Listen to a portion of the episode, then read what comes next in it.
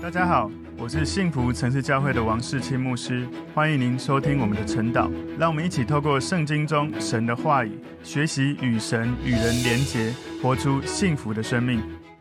大家早安，我们今天晨祷的主题是神赐福给挪亚。我们默想的经文在创世纪第九章一到七节。我们先一起来祷告，主，我们谢谢你，透过今天的经文，你让我们看见你美好的心意。你祝福挪亚一家，他们能够生养众多，遍满了地；而你也让我们能够按着你的形象，能够反映你的荣耀，在这地上。求神，你透过今天的经文教导我们如何活出你的话语。感谢主，奉耶稣基督的名祷告，阿门。我们今天晨祷的主题是神赐福给挪亚。默想的经文在创世纪第九章一到七节。神赐福给挪亚和他的儿子，对他们说。你们要生养众多，遍满了地。凡地上的走兽和空中的飞鸟都必惊恐，惧怕你们。连地上一切的昆虫，并海里一切的鱼，都交付你们的手。凡活着的动物，都可以做你们的食物。这一切我都赐给你们，如同菜蔬一样。唯独肉带着血，那就是他的生命，你们不可吃。流你们血，害你们命的。无论是兽是人，我必讨他的罪，就是像个人的弟兄也是如此。凡流人血的，他的血也必被人所流，因为神造人是照自己的形象造的。你们要生养众多，在地上昌盛繁茂。好，我们今天的晨祷的主题是神赐福给挪亚。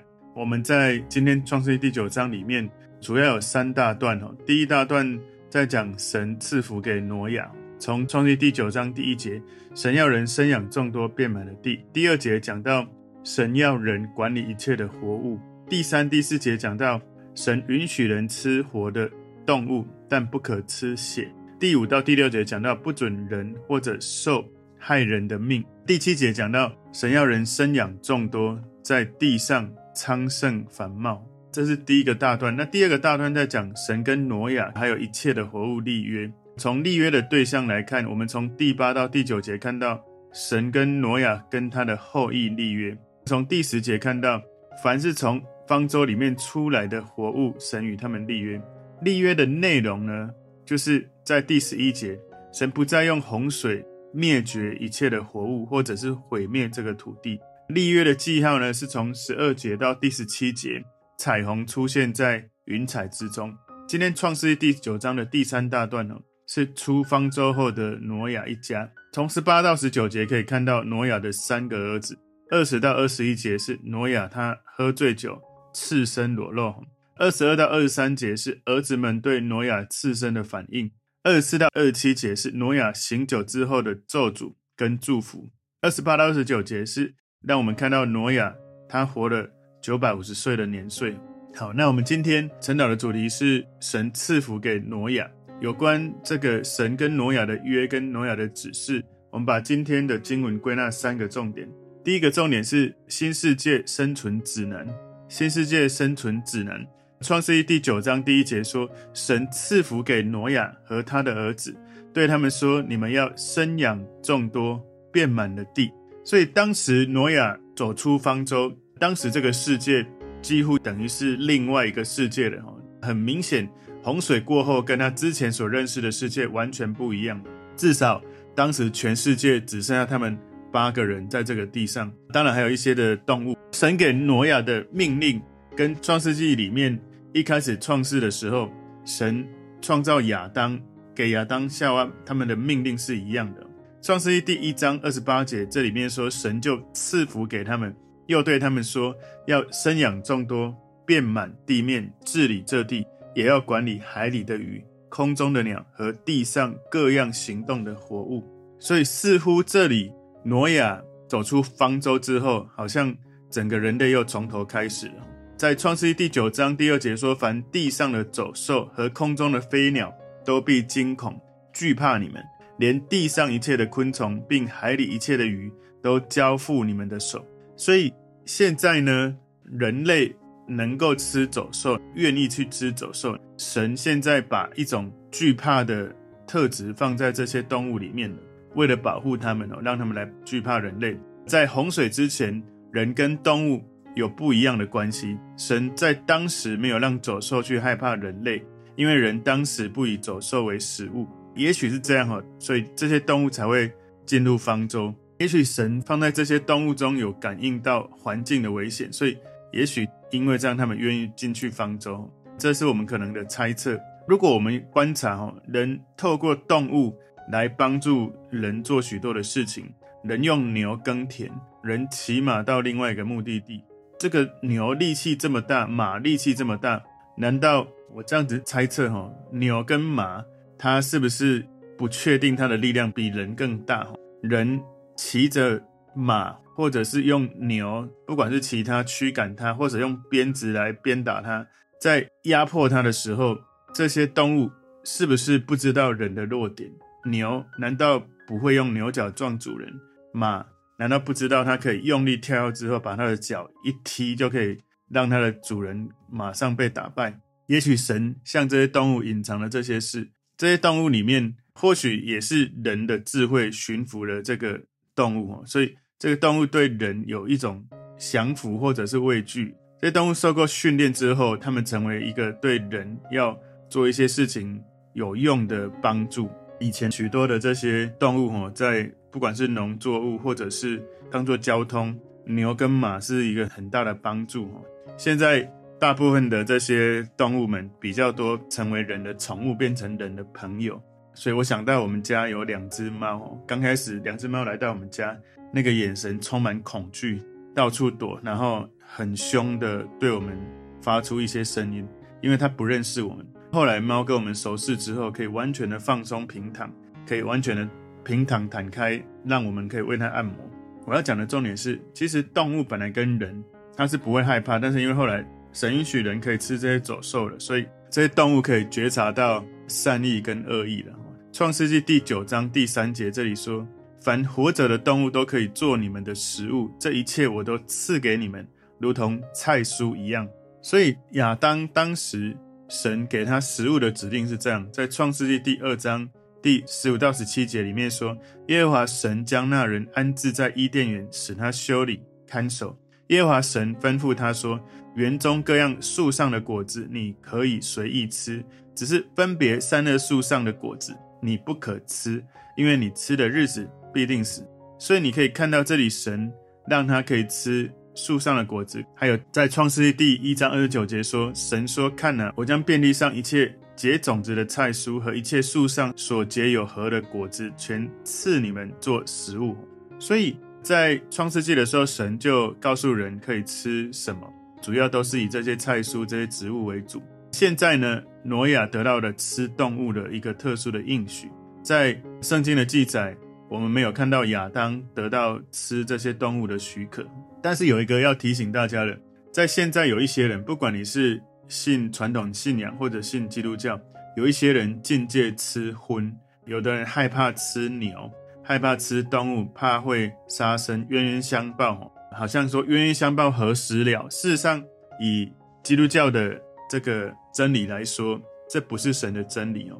如果你在吃任何东西，心里带着恐惧、带着刑罚，可能你已经进入了撒旦的谎言。因为神所造的物没有一样是可以弃绝的。在提摩太前书第四章一到五节里面有讲到，圣灵明说，在后来的时候必有人离弃真道，听从那引诱人的邪灵和鬼魔的道理。第三节说，他们禁止嫁娶，又禁戒食物。就是神所造，叫那信而明白真道的人感谢着领受的。第四节说，凡神所造的物都是好的，若感谢着领受，就没有一样可弃的，都因神的道和人的祈求成为圣洁了。所以有时候有一些人信了耶稣之后，基督教里面说，因为有一些从旧约到新约有一些的传统哦，也许是拜偶像的食物，或者是含着血的食物，吃或不吃。有时候人成为，特别是基督教里面，我们会有恐惧，会有害怕，说这样吃是不是会有问题？创世记第九章第四节说，唯独肉带着血，那就是他的生命，你们不可吃。所以神也吩咐了挪亚，如果动物被杀吃了，要尊重血，不要吃血，因为血代表了动物的生命。所以利未记第十七章十一节里面有讲到说，因为活物的生命是在血中，我把这血赐给你们，可以在坛上。为你们的生命赎罪，因血里有生命，所以能赎罪。事实上，对血的尊重，哦，不是一种迷信或神秘主义，只是因为血代表着生命，不管是动物或者是人，当血流完的时候，生命就不在了。所以，血呢，从旧约跟新约都有一些重要的含义，哈。旧约血呢，在第一个逾越节里面，血是神对以色列人仁慈的标志。出埃及记在第十二章十三节说：“这血要在你们所住的房屋上做记号，我一见这血，就越过你们去。这个血是羔羊的血。我击杀埃及地头生的时候，灾殃必不临到你们身上，灭你们。所以血在第一个月节里面是神对以色列人仁慈的标志。第二个血，它是新约的印记。马太福音二十六章二十八节说：因为这是我立约的血，为多人流出来。”死罪得赦。第三吼血呢，它的重要的含义是血使我们称义。在罗马书五章九节说：现在我们既靠着他的血称义，就更要借着他免去神的愤怒。第四个，我们看到血带来救赎。在以弗所书第一章第七节，我们借这爱子的血得蒙救赎，过犯得以赦免，乃是照他丰富的恩典。第五个呢，血洗净我们的生命。希伯来书第九章十四节说：“何况基督借着永远的灵，将自己无瑕无疵献给神，他的血岂不更能洗净你们的心，除去你们的死刑，使你们侍奉那永生神吗？”第六个，神使我们成圣，在希伯来书十三章第十二节说：“所以耶稣要用自己的血叫百姓成圣，也就在城门外受苦。”最后第七个，血能使我们战胜撒旦。在启示录十二章十一节里面说，弟兄胜过他，是因羔羊的血和自己所见证的道。他们虽至于死，也不爱惜性命。所以，其实血有许多的这个含义。我刚刚只是讲了七个，其实还有很多在圣经里面有其他的这些含义。所以，这个经文提醒我们，我们要尊重血，人不要吃血。不过呢，有一些人就会说，哎，那猪血糕、那鸭血这些可以吃吗？对于拜偶像的食物，对于含着血的食物，这些东西可不可以吃？哈，这个有许多不同的观点。那因为这个是另外一个很大的议题，我会找另外一个机会，可以把这个拜偶像的食物啊，哈，吃或不吃啊，其实以保罗的观点，可吃可不吃，有不同的情境，有不同的应用，所以这个我们也自己可以去祷告去领受了哈。那我自己的观点是。跟着保罗他所做的教导是一样的，有一些情境是可吃，有些情境是不可吃，要看不同的情境。今天神赐福给挪亚，第一个重点是新世界生存指南，第二个重点是神赋予死刑的权责。创世记第九章第五节，流你们血、害你们命的，无论是兽是人，我必讨他的罪，就是像个人的弟兄也是如此。这里神告诉挪亚，人如果流了人的血，也就是杀害另外一个人，这个罪就归在这个主动去流别人血的人的身上。人是照着神的形象所造的，所以每个人的生命都是宝贵的。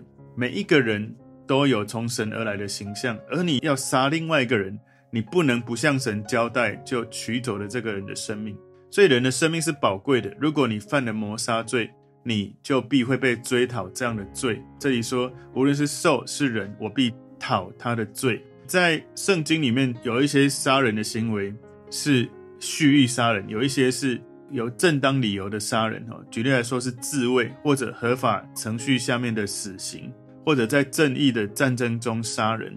有一些意外死亡的例子，哈，不一定是谋杀，有可能是你可以说是杀人，但是他不是蓄意杀人，他是意外的。哈，所以圣经对于这样子的杀人的教导。我们从创世记第九章第六节继续看到，凡流人血的，他的血也必被人所流，因为神造人是照自己的形象造的。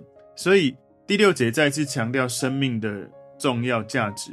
神不允许人擅自去杀人。这里说他的血也必被人所流，有一些解经是这样子认为，就认为神允许人对杀人犯施以死刑。当然，这个是不同的解经家有不同的看法了。这里有解经家这样子认为，特别这里说神造人是照自己的形象造的，这里形象特别是指神里面的性情哦。所以这句话让我们知道，神起初造人的目的没有改变，神要透过人来彰显他的荣耀。所以，当你杀人的时候，是对神极度的不敬，因为杀了人就等于伤害了神自己，伤害了神的性情。神的性情不会是粗暴的去杀害另外一个人。神把他的荣耀加在人的身上，所以不管是别人或是我们自己，我们要敬重神在我们身上，神在每个人身上的这种形象、这种尊严。所以，人是照神的形象所造的，人的性情里面是含有神善良的成分。为什么人会有这些罪恶的行为？是因为撒旦的这些罪进到人的里面。所以，当我们认识了耶稣，恢复了我们的身份，知道我们是神的百姓，我们是神所造的，我们是有神的性情，是有神的形象的，我们就更应该不断的去认识神的本质，照着神的本质来行事为人。今天的第三个重点是，生命的质量都要倍增。创世记第九章第七节，你们要生养众多。在地上昌盛繁茂，所以在这里生养众多，在地上昌盛繁茂。如果你注意的话，其实不管是神对亚当说你要生养众多，遍满地面，治理这地，还有在今天的第九章第一节一开始，挪亚一走出方舟，神就赐福给挪亚跟他的儿子们，对他们说：你们要生养众多，遍满了地。所以这里我们看到，当洪水过后，在地球上只剩下八个人。包含挪亚跟他的太太，还有他的三个儿子儿妇，加起来八个人。这个时候，人类濒临灭绝，哈，那所以这个时候急需要不断的生育。所以他说，在地上昌盛繁茂，这里昌盛是指质，繁茂是指量。所以在这里呢，要质量兼顾，哈，就是神要人的生命能够不断的过得越来越昌盛，哈。越美好，也要让人的量能够遍满的地，能够繁茂。在今天创世记第九章第一节讲到遍满的地，好像是专门指的是量，可是，在最后这里，神指的是昌盛繁茂，也就是质量都要倍增。所以求神帮助我们，透过今天的经文，神赐福给挪亚。求神帮助我们看到神的心意，我们能够明白神要我们如何彰显他的荣耀，如何按着他的计划在这个地上能够来治理，能够来倍增。今天的这个主题，神赐福给挪亚有三个重点：第一个重点是新世界生存指南；第二个重点是神赋予死刑的权责；第三个重点，生命的质量都要倍增。我们一起来祷告，主，我们谢谢你透过今天的经文，你教导我们。让我们知道，神，你赐给人使命，要生养众多，遍满地面，治理这地。让我们在耶稣的宝血遮盖当中，得到洁净，得到自由。因为耶稣，你用你的宝血与我们所立的新约，我们已经靠着你得以成圣，得以洁净，得以自由。我们也要靠着耶稣，能够倍增生命的质量，可以活出荣耀神的形象。主，我们赞美你，奉耶稣基督的名祷告，阿门。